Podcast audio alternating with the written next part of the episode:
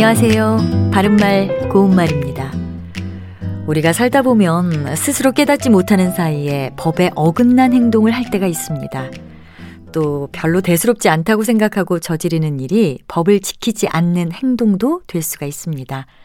예를 들어서 차비를 내지 않고 차를 타는 무임승차나 값을 치르지 않고 남이 파는 음식을 먹는 무전 취식 또는 금연 장소에서 담배를 피우거나 장난 전화 같은 것을 법에서는 일상생활에서 일어날 수 있는 가벼운 위법 행위로 규정하고 있습니다.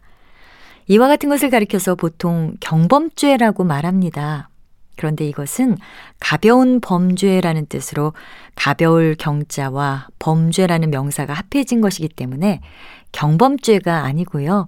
경범죄라고 예사소리로 발음하는 것이 맞습니다. 경범죄와 같은 뜻으로 사용할 수 있는 표현으로 경범이 있습니다. 경범죄란 말이 경범과 죄가 합해져서 나온 것으로 생각해서 경범죄라고 발음하는 경우가 많은 것 같은데요. 실제로는 경과 범죄가 합해진 말입니다. 반면에 살인이나 마약 관련 범죄와 같이 정도가 중한 것은 무거울 중자를 써서 중범이라고 합니다. 표준국어 대사전에 표제어로 올라와 있지 않은 중범죄라는 표현도 많이 쓰고 있는데요. 이건 역시 중범죄로 발음합니다. 바른말 고운말 아나운서 변희영이었습니다.